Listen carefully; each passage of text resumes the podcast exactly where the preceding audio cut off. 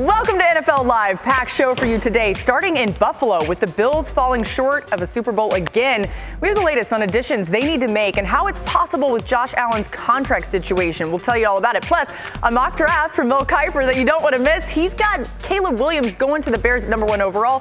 We'll tell you what Chicago should do there as it relates to Justin Fields as well. Plus, Philadelphia continues to make coaching changes. We'll tell you about the latest firing by the Eagles and some more coaching news, too. Dan Orlovsky just sprinted to the set from over there. How it took you like, I don't know, thirty seconds to get just maybe ten feet. You gotta work on your speed.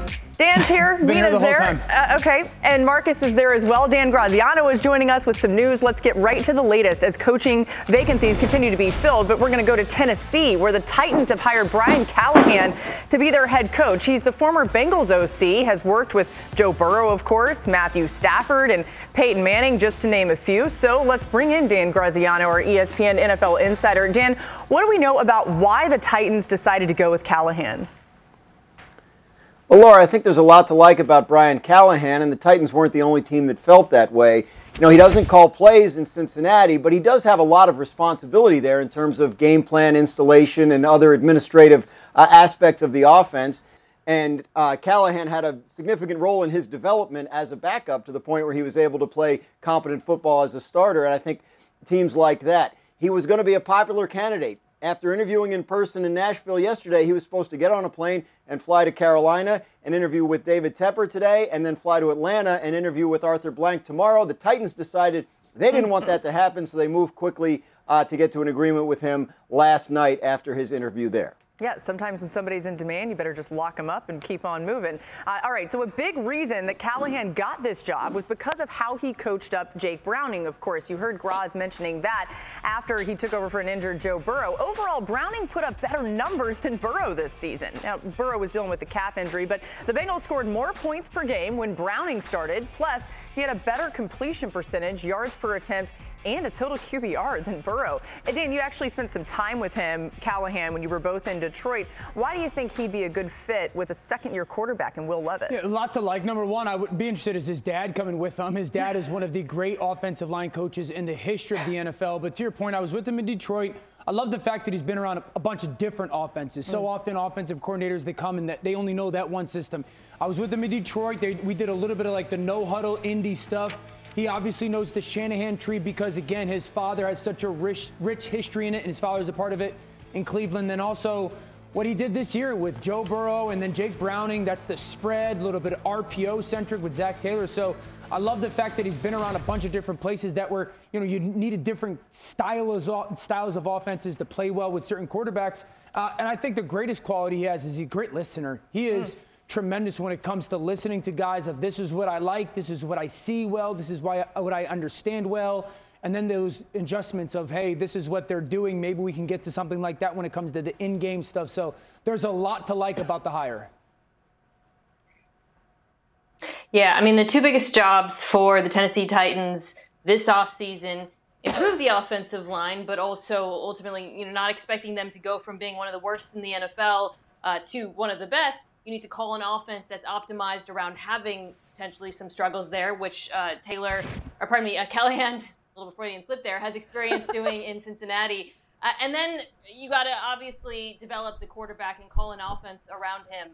And to Dan's point about what we saw with Jake Browning, I was really impressed by a couple things. Jake Browning as a prospect, personally, I did not think would be able to play at the level we saw in the N F L. Uh, so I think Callahan, no, no doubt, deserves a ton of credit for that. And then the way they changed that offense when Joe Burrow went out.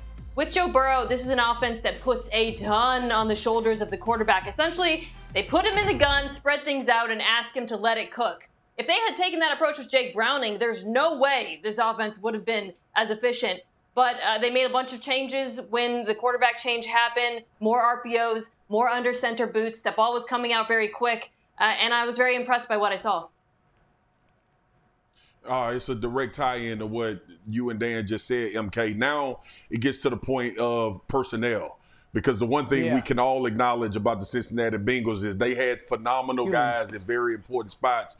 When you think about Jamar Chase and T. Higgins and Tyler Boyd and Joe Mixon in the backfield, uh, I love Spears, the young running back. in, in Tennessee, not because he has my last name, because he played well. But what are you going to do with Derrick Henry, that type of bruising? Do you need a back like that in the system that Callahan will bring? The right. other part is on the outside. You know, obviously we know DeAndre uh, was brought on. We think about this team, and if you want to be explosive, they are going to have to go out and try to make some moves or identify some guys in the draft if he wants to be as explosive. And to y'all point about what they did with Jake Browning, you have a more athletic guy in Will Levis. So right. to me, offensively, you probably have more dimensions that you can add on both sides if you're Brian Callahan. But to me, it's about him and Rand Carthon identifying how to get this team immediately better from a personnel standpoint moving forward. Yeah, don't forget, Rand Carthon was a part of San Francisco. We know what the support staff is when it comes to helping the quarterback out there. So that will be now the next step, is who is he going to bring with his quarterback coach? And then also, how do they support Will Levis when it comes to the talent around? Yeah, a reminder, too, that when Tennessee said they wanted to make a change here, it was because they didn't feel they were on the same page with Vrabel, and they wanted to be on the same page with Carthon. So I think it all wraps in together and makes a ton of sense about their future. It's Tuesday, so that means we spend some time figuring out what went wrong for some of the losers from this weekend. And unfortunately, this means they're eliminated. We're going to start in Buffalo, where Sean McDermott is already looking to the future. This is not a situation where you you strip it down to the studs, you start all over. I mean, we've done a lot of good things, and, and the players have done a lot of good things. Um, I think you really start with understanding the success that we've had and how we've gotten it. And then you make tweaks along the way um, to try and get ourselves uh, to become world champions. I don't get into that windows closed mindset. Um You're always your team is always changing and evolving, so you're you're constantly changing the roster. Um, but this is a quarterback league, and I believe in the guy we got in center under center. Let's give a little uh, tip of the cap to Paul Hembakitis on Twitter for this one, our guy Hembo. Josh Allen's cap hit is set to more than balloon up to forty-seven million dollars in twenty twenty-four, up from eighteen point six million dollars in twenty twenty-three. It's a huge jump. He's had a very low cap hit throughout his career, and he has one conference championship appearance to show for it. A loss to the Chiefs, of course, in the twenty twenty season. As you think about the Bills, you've got to take this into consideration, right, Mina? So let's start with Allen. Is it possible to rework yeah. that deal to make it more team-friendly going forward? Yeah, no question. They're going to do the same thing that every team does with a, a highly paid quarterback, which is uh, restructure the contract. Well, it's just it's baked into it, right? You restructure yeah. the contract, you turn some of those salaries into signing bonuses, you push money down the road, clear up cap space. I, I think where things get tricky for Buffalo, and this is tricky again for any team once you start paying your quarterback, is once you do so, you can still win. Look at Kansas City, right? Uh, but what you have to do is you have to hit on draft picks. And when you do spend money, you got to hit on those too. Kansas City being an excellent example where they've hit on a bunch of players defensively in the draft. You saw Trent McDuffie and George Karlaftis uh, make a huge impact this weekend. And then the players that they paid, uh, Justin Reed, Chris Jones, and Charles Omenihu, all were very impactful in the playoffs. Then you look at Buffalo, and, and while they have drafted starters defensively, they haven't quite been as impactful as the ones I mentioned in Kansas City. And then when you look at the players they did pay, uh, the one that comes that really jumps out is Von Miller, who's their biggest defensive cap hit this year and next year, and was not impactful. And, and that's where things get really tricky, tricky, pardon me, when it comes to the future, because thus far, when you go, you know, compare it to what has happening in Kansas City, you see that from a cap management standpoint and some of the contracts they've handed out, they're not in as good of a position. Hmm. It, it it almost makes me feel, M K, that they are super top heavy. I, you remember you, I, you, me, and Dan and R C had the conversation about how Kansas City was getting their production out of their top earners. This year, obviously, Von Miller being hurt, but even down the stretch, for as good as Stefon Diggs is and we respect as a wide receiver, we saw with a change in offense with Joe Brady, his production go down when it came to those explosive plays that we had grown accustomed to. And I'm not just talking about the drop in the in the game that we just recently watched, the run game became more prevalent. Josh Allen legs became more prevalent. So now it's about how do you want to go forward, even with Stefon Diggs, and what how will his role be defined in an offense, because he's one of those top-heavy guys that as far as pay. I'm interested to see how they approach this offseason with Stefon Diggs as far as a potential restructure or look for a trade partner potentially. Yeah, two mm. things. I think the Bills got to hope in the future they become the Ravens. Remember, the Ravens were really good for a couple years. They couldn't catch the health break. They caught it this year, then the A F C title game. The same with the Bills. You know, we got to see what Vaughn is next year. He's coming off the A C L, Milan, all that stuff. Marcus, for me, it's not just the wide receiver room, or Steph, it's the whole wide receiver room. You can make the case that I don't know if they have a, a number one right now, a true bona fide number one. Steph may still be mm. that, but the production says he wasn't at the back end of that season. Him in comp- comparison to their second-year receiver, Shakir. I mean, we're talking the same amount, or double the targets, yeah. but yards per reception, first downs acquired, receiving touchdowns, and then yards. And so I don't want to pretend that I'm this wide receiver expert. I think the Bills have to figure out, one, is Stefon Diggs still production-wise a number one wide receiver? If they view him that way, then they're going to be okay. Number two, you got to draft someone. And then number three, what are they going to do with Gabe Davis? Because Gabe is going to be a free agent. And make no bones about it, Gabe Davis not being there Sunday night mattered. Yeah. So it's not just Steph. It's the whole wide receiver room. Yeah. Yeah, the Diggs question is really interesting because, to Dan's point, production really fell off uh, in the second half of the season. But the target share didn't drop off, and right. his air yards per target didn't decline that dramatically. So I was kind of like, what's going on here? So when you dig into the numbers before and after Joe Brady, a few things jump out to me. Look how many more targets he got behind the line of scrimmage. And then he also got more vertical targets. So essentially they were feeding him screens and go balls. They were ISOing him more for those as tells. And then his in-breaking routes dropped off as well pretty significantly. Um, to me, I think the question that you have to ask in Buffalo, and this is something I'm sure they understand in the building, is, was that because of the offense, or was that because of the perception of Stefon Diggs' abilities to separate over the middle of the field, to make contested catches, to get yards after the catch? Because if it's the latter, if that's why his usage changed, then you have some serious questions at wide receiver, because you need a wide receiver one who can do all the things he did before. Yeah, I totally agree. And, and whether it was because of the offense or not, that's your offense moving forward. Joe Brady is going to run something like he did if he's still their coordinator. For me, it's like we had this massive conversation this whole offseason about the Kansas City Chiefs. Rashee Rice has absolutely answered those questions. Rashee Rice is kind of what the Buffalo yeah. Bills have to go find, is, is that kind of do-it-all wide receiver. Again, that still might be Steph, but they need to answer why it wasn't at the back half of this season. Yeah, it may be in the draft, to your point, too. Um, and we've seen other teams have a lot of success there. Either way, you got to remember the layers, too, of the back and forth between Diggs and Allen throughout this season. Much more to come on N F L Live. Changes galore in the city of brotherly love. Is Brian Johnson out as the Eagles O C? Hear why Dan thinks it needed to happen and where the Eagles need to go from here. We'll give you those answers. Plus, Mel Kiper's first mock draft is out. He has some notable quarterbacks going early in the first round. Round. Dan's going to tell you he's not sold on an unquestioned Q B one in this draft. N F L Live is brought to you by Freeform. Chrissy and Dan dine out. Dave, sorry, it oh, premieres tomorrow to and streams next day on Hulu.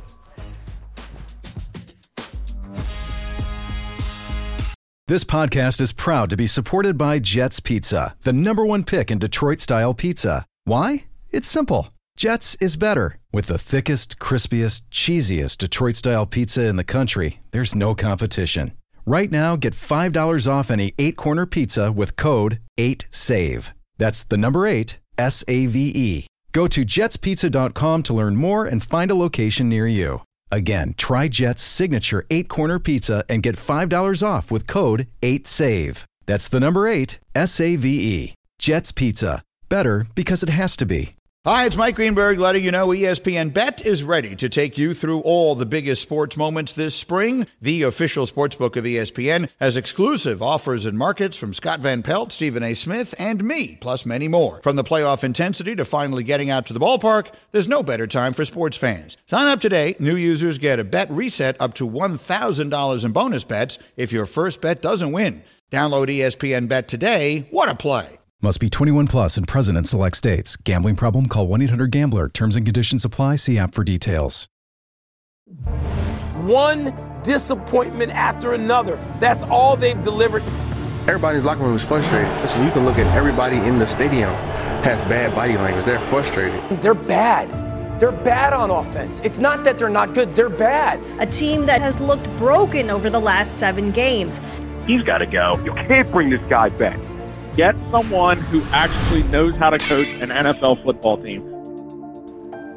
Okay, the Eagles started ten and one and were tied with the forty-niners for third in scoring through week twelve. But Philly averaged just twenty and a half points per game in the final six weeks of the season, which was tied with the Jaguars for twenty-ninth.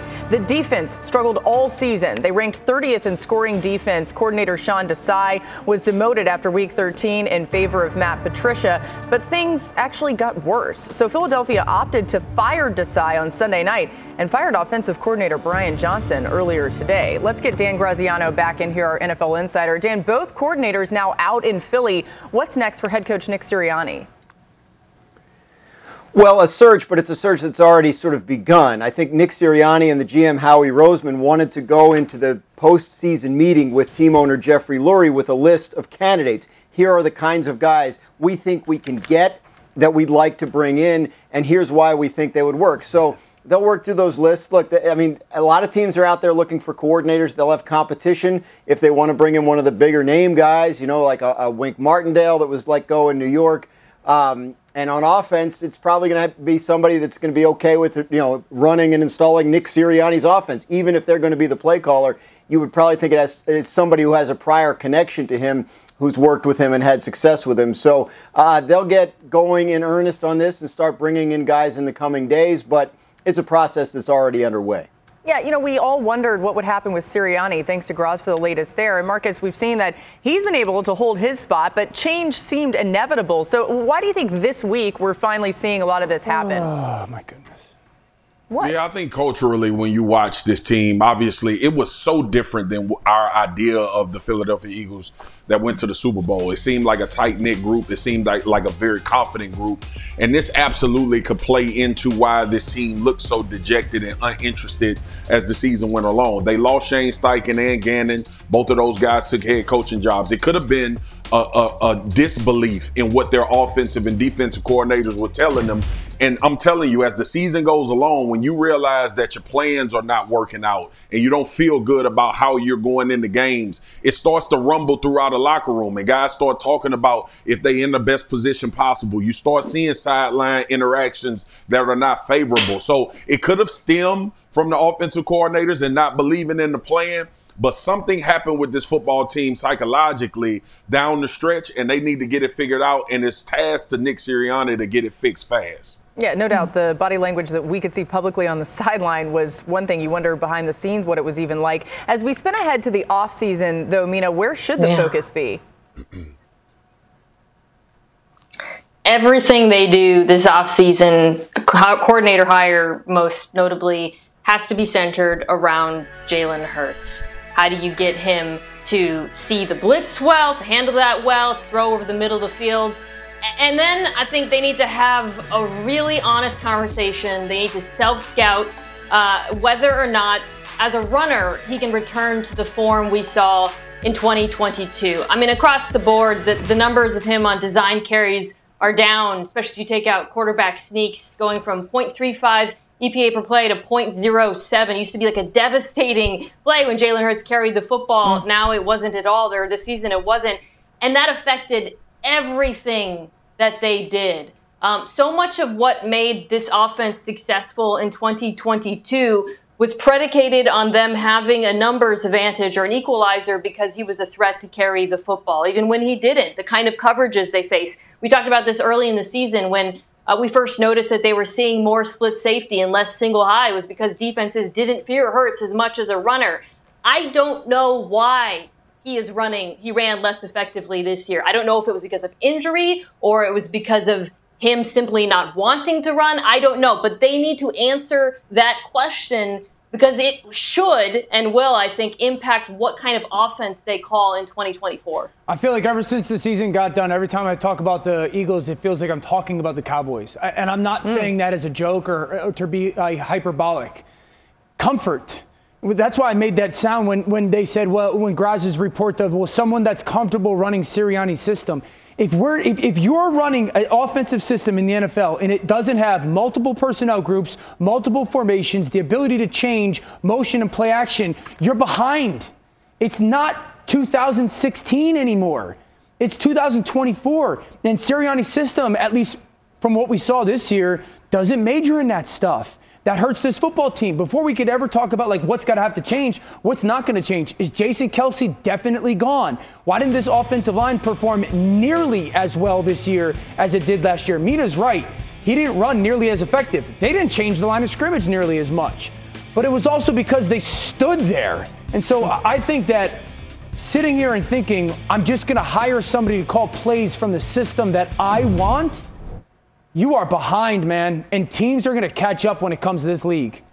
Wow. Um, yeah, I mean, it's interesting because you wonder even just a scheme change, you think, Dan, would immediately affect Jalen Hurts. He could run better. Positively, yeah. Absolutely. Okay. You can morph all of it together. Get a coach that brings all of it to the table. All right, Sirianni is doing his end-of-season press conference tomorrow. That'll come your way on N F L Live and other shows on E S P N. Up next here, D'Amico Ryans and the Texans obliterated expectations this season before falling to the Ravens in the playoffs. Hear what Mina thinks the Texans need to do to keep that momentum going this offseason. More N F L Live after the break. We'll be right back.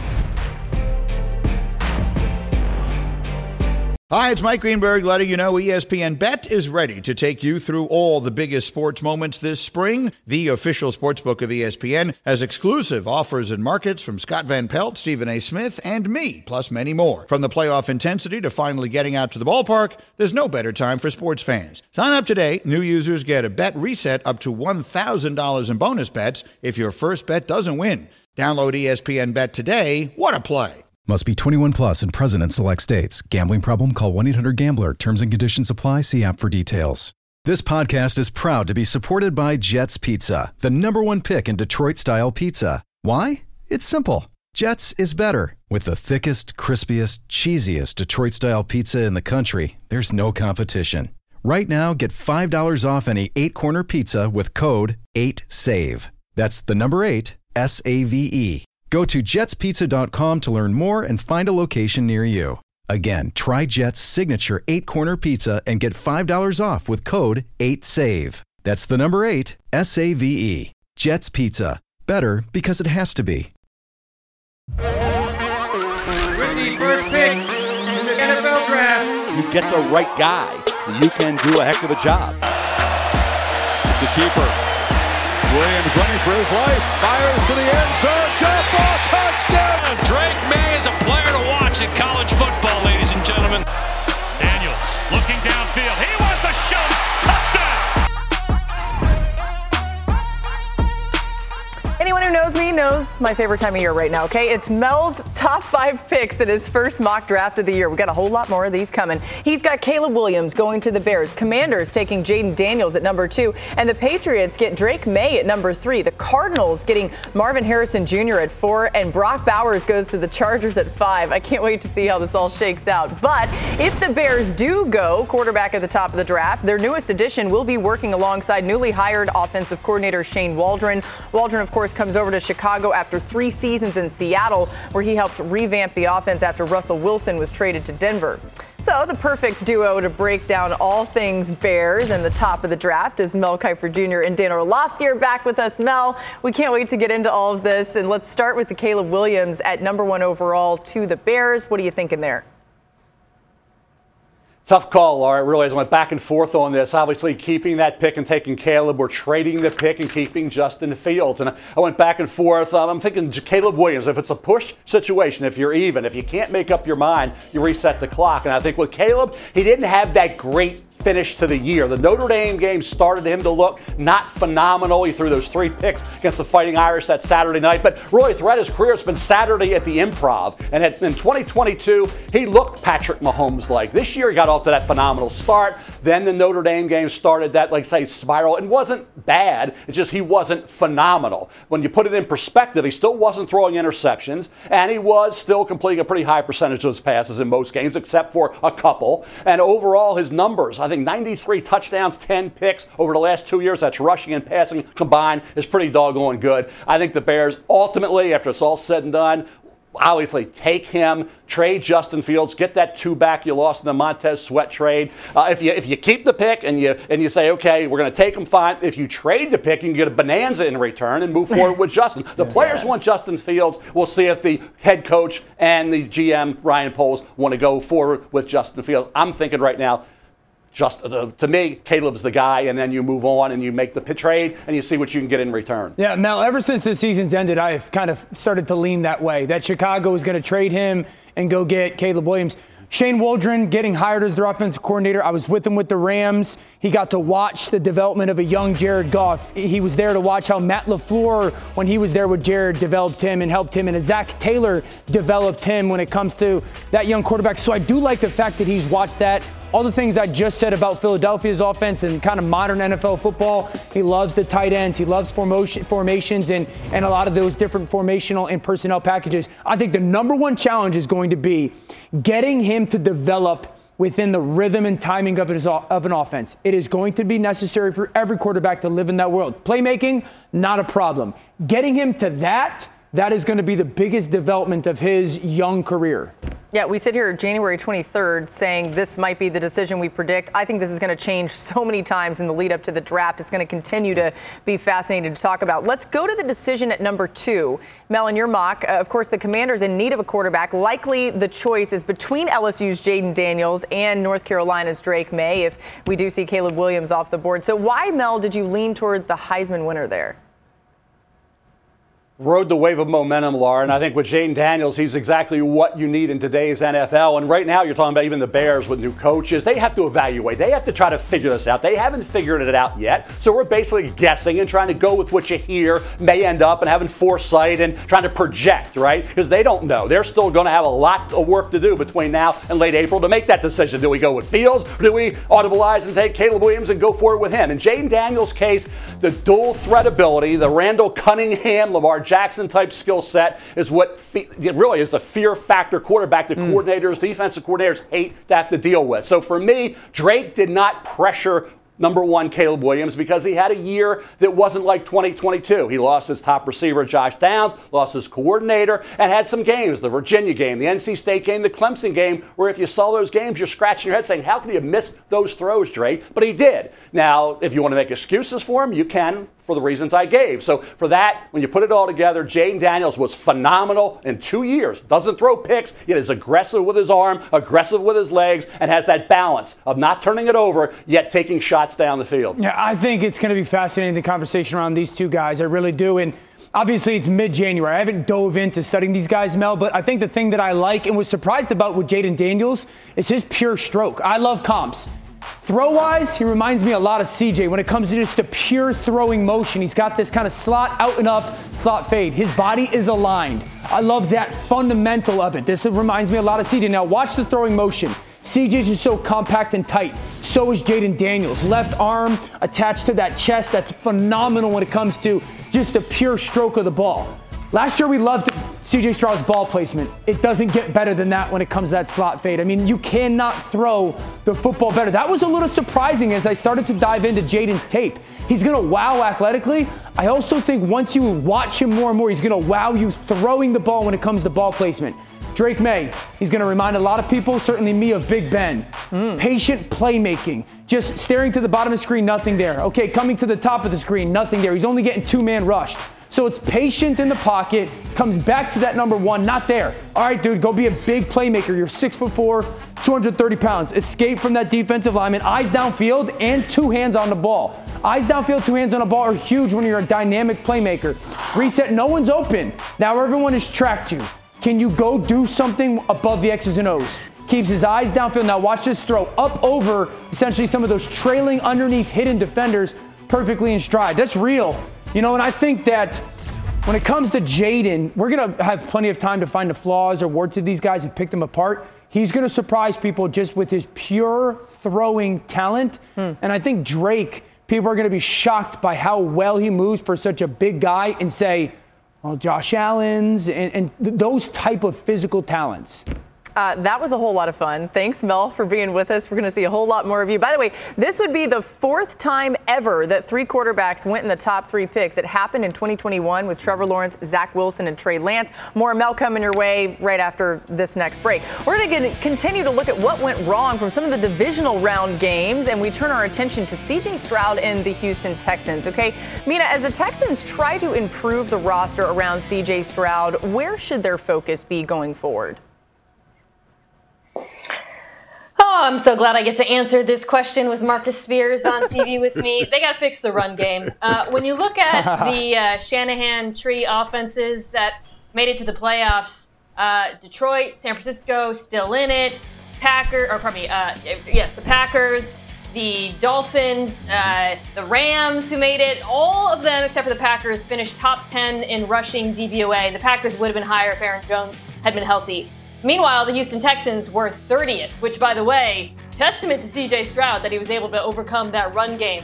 Uh, so as far as how they go about fixing it, you got to address the blocking. Uh, some of that is the offensive line, but I'll say uh, it also pertains to the skill players, because those offenses that they men- that I mentioned earlier, and this is a real theme, I think, of the playoffs, they got skill players who can block. So if I'm Houston, that's a huge priority for me, regardless of whether or not Bobby Slowik is still the offensive coordinator next year. Yeah, M K, I agree with you on that run game, but I'm going to go to the other side of the ball and talk about depth on the defensive line. This team had to, like, we saw D'Amico bringing a lot of pressure, and obviously it's difficult to play against Lamar Jackson, period. I thought Sheldon Rankins and Collins did a phenomenal job on the interior. Grenard was good. Obviously, Will Anderson is in uh, talks of being the Rookie of the Year on defense. But I think now you get to a point where you look around this team and you say, we got a lot of really good pieces. I think we identified our number one corner, um, obviously, on the outside. We identified Christian Harris at the linebacker spot. Derek Stingley Junior, who I'm mentioning as oh, the corner yeah. up front. Will Anderson is going to be your foundation. Now it's about depth and starting to build so you can come in waves when you talk about defensively and dealing with the A F C and all of these quarterbacks that we know you have to go through to get to a Super Bowl. Uh, Mina, you mentioned offensive coordinator Bobby Slowik, who's getting these interviews. He's supposed to interview with the Commanders as well as the Falcons. So they very well will be without him as they move forward. Great answers, though, for mm. what they need to do to get better. Uh, the Titans have already made their hire at head coach. They hired Brian Callahan, the former offensive coordinator of the Bengals. Of course, spent a lot of time with Joe Burrow and many other very successful quarterbacks. We'll see what he brings to the table with Will Levis, the second-year quarterback in Tennessee. Time to do some coaching quick. Quick reads with Dan Graziano. Let's start with Philly. What's going on there this week? Well, they let go of another coordinator uh, today. Offensive coordinator Brian Johnson will not return. Again, not a surprise. They already let go of defensive coordinator Sean Desai. And we talked earlier about uh, Nick Sirianni trying to present a plan to ownership uh, for who would run the offense, who would run the defense, and how they're going to fix all the problems that happened over the second half of the year. So the Eagles on the hunt for a pair of coordinators. Couple teams still on hunt for a head coach, including the Los Angeles Chargers, who have had conversations, serious conversations, multiple interviews with Michigan coach Jim Harbaugh. There are a lot of people around the league that think that the Chargers and Harbaugh are destined to end up together at the end of this process. They're not there yet on a deal, but this is something with the Chargers that could move along quickly. If it's not Harbaugh, they will probably pivot to other options by the end of this week. And Bill Belichick, the former Patriots coach, still sounds weird to say former Patriots mm. coach, uh, has had extensive conversations with the Atlanta Falcons, but they're not uh, at a deal yet. And the Falcons are going through a very extensive process, interviewing multiple people this week. Mike Vrabel in the mix, Bobby Slowik, the Texans offensive coordinator in the mix, and many, many others. Uh, in case a deal does not come together with Belichick, they're still working out a lot of details about how the power structure would work if he went there, and there are some issues Uh, still to be worked out. And then right before uh, the show came on today, Adam Schefter reporting news that Tom Telesco, the former Chargers G M, uh, is in talks with the Raiders to become their new G M. Ironic, because Telesco was fired the day after the Raiders dropped sixty-three points on the Chargers in that Thursday night game, but yeah. well-respected, uh, built a very good roster there. uh, for the Chargers that was competitive for a long time. And it seems like they want to pair the experienced G M with the first-time head coach, Antonio Pierce. Yeah, that makes some sense in that way, but sometimes it gets so intertwined that you wonder what's actually going on. All right, thanks to Graz for all the latest. Coming up, we're going to bring back Mel Kiper. More Mel, always a good thing. He's going to give us some more insight into his first mock draft in the offseason. He answers all our analyst questions. Ask Mel is next on N F L Live.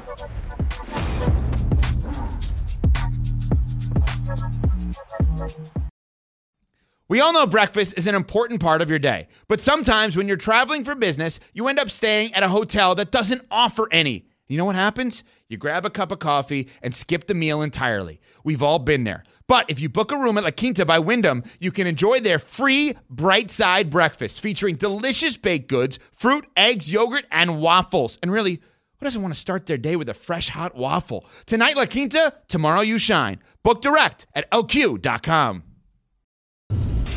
The reimagined Pro Bowl games are back in Orlando. The first six events of the skills competition, Thursday, February first at seven Eastern on E S P N. And the final four events come your way Sunday, February fourth at three Eastern. It all culminates with a seven on seven flag football game. Peyton and Eli back to coach the A F C and N F C teams.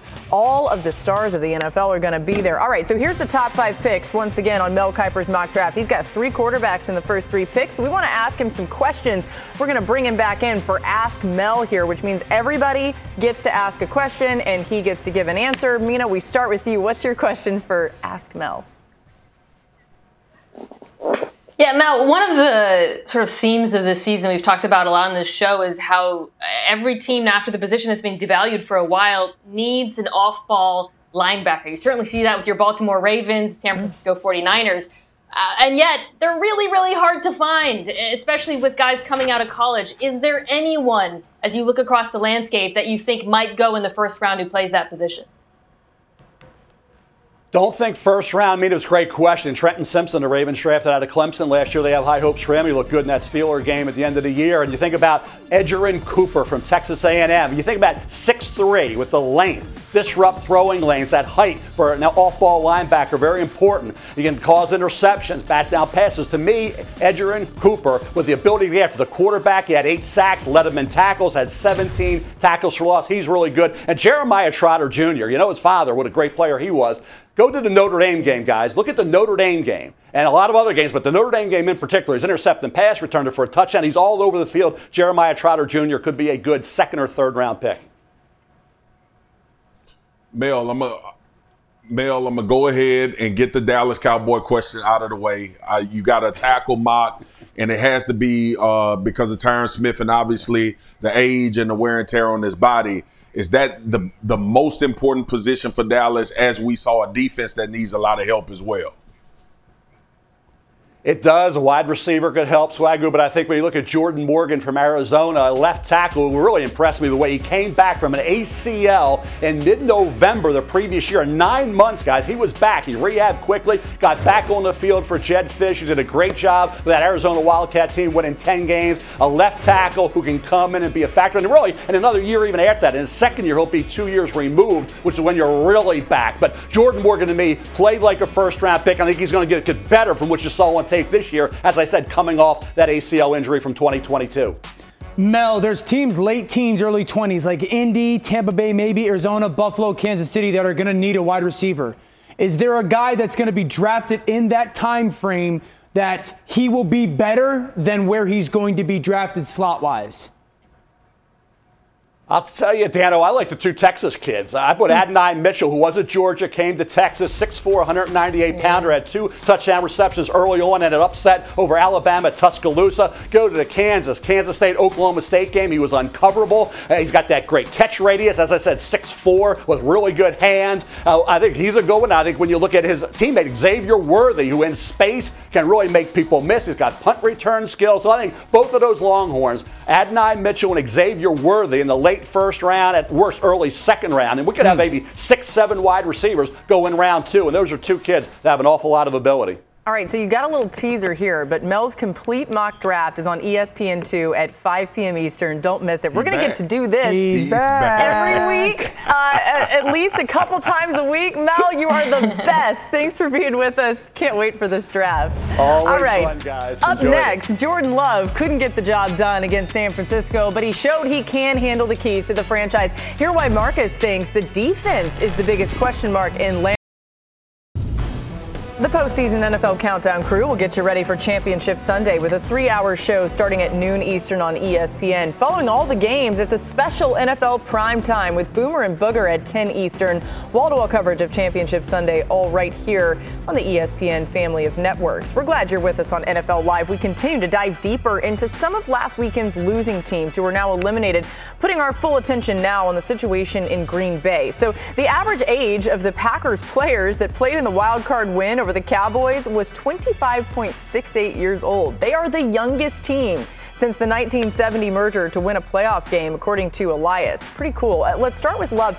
Dan, what would you be working on with Love as he enters year two as a starter in Green Bay? Yeah, it's a fine line, but you want him to mechanically get better. You, you know, like this is you when you have these young, just super talented talents, you don't want it to get that rare ability out of their game, because he is one of those guys that he does things quarterbacks shouldn't. You know, we, we've seen this a lot throughout this season. There's that, you know, he's completely standing up and you want him to be more ready to throw the football. And then when he gets away from pressure, he's got this unique ability to throw while falling backwards. And it's mechanically unsound because he's got yeah. this baseball arm whip, even though that defender's right there, because he's a rotational thrower. He doesn't need to generate force from his lower half.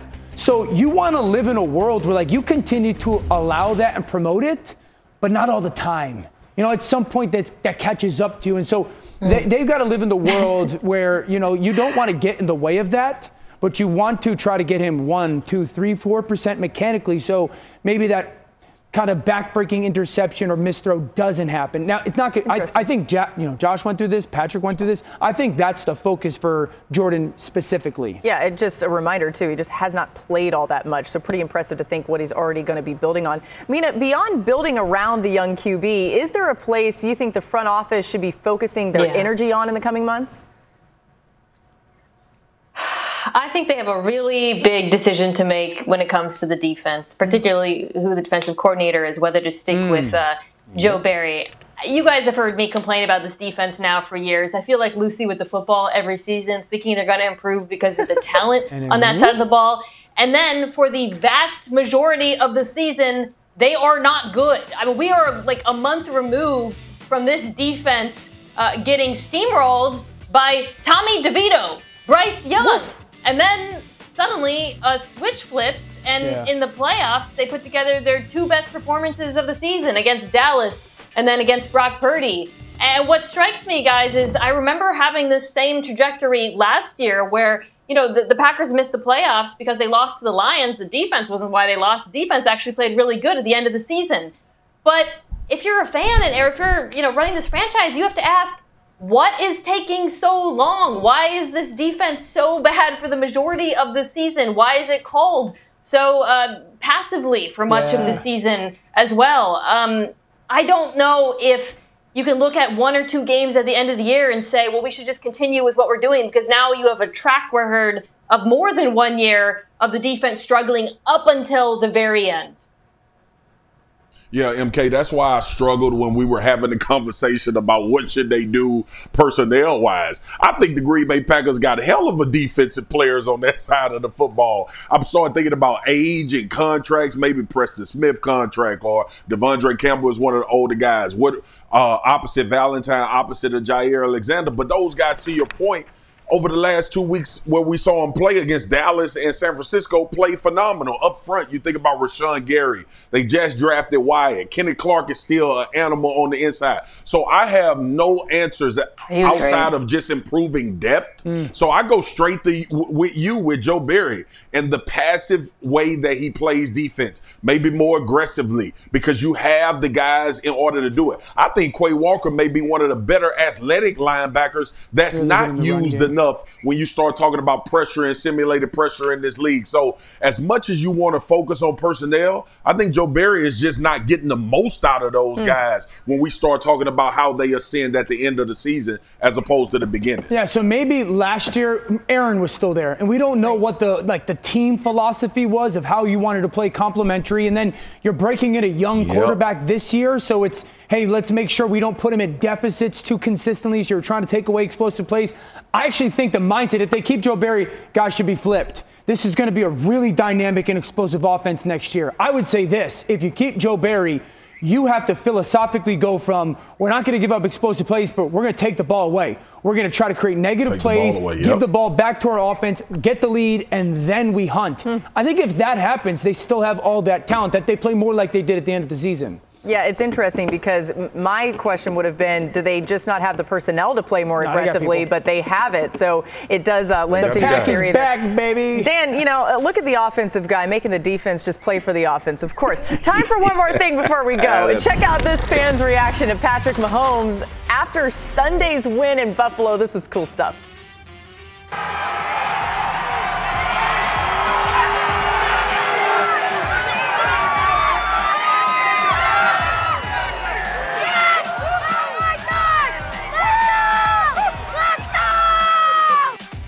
Hey, that's what you get when you're you're dealing with like a whole bunch of Bills fans around you. You're trying to celebrate your team. Mahomes dodging snowballs, yeah. by the way. Yeah, little dude, that? little dude, you hey, cannot wash that. Just so we're clear, Never. you do not wash that. Yeah.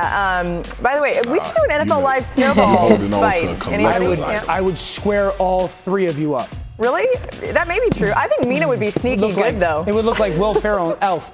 Get out of here. We'll see you tomorrow. Should be a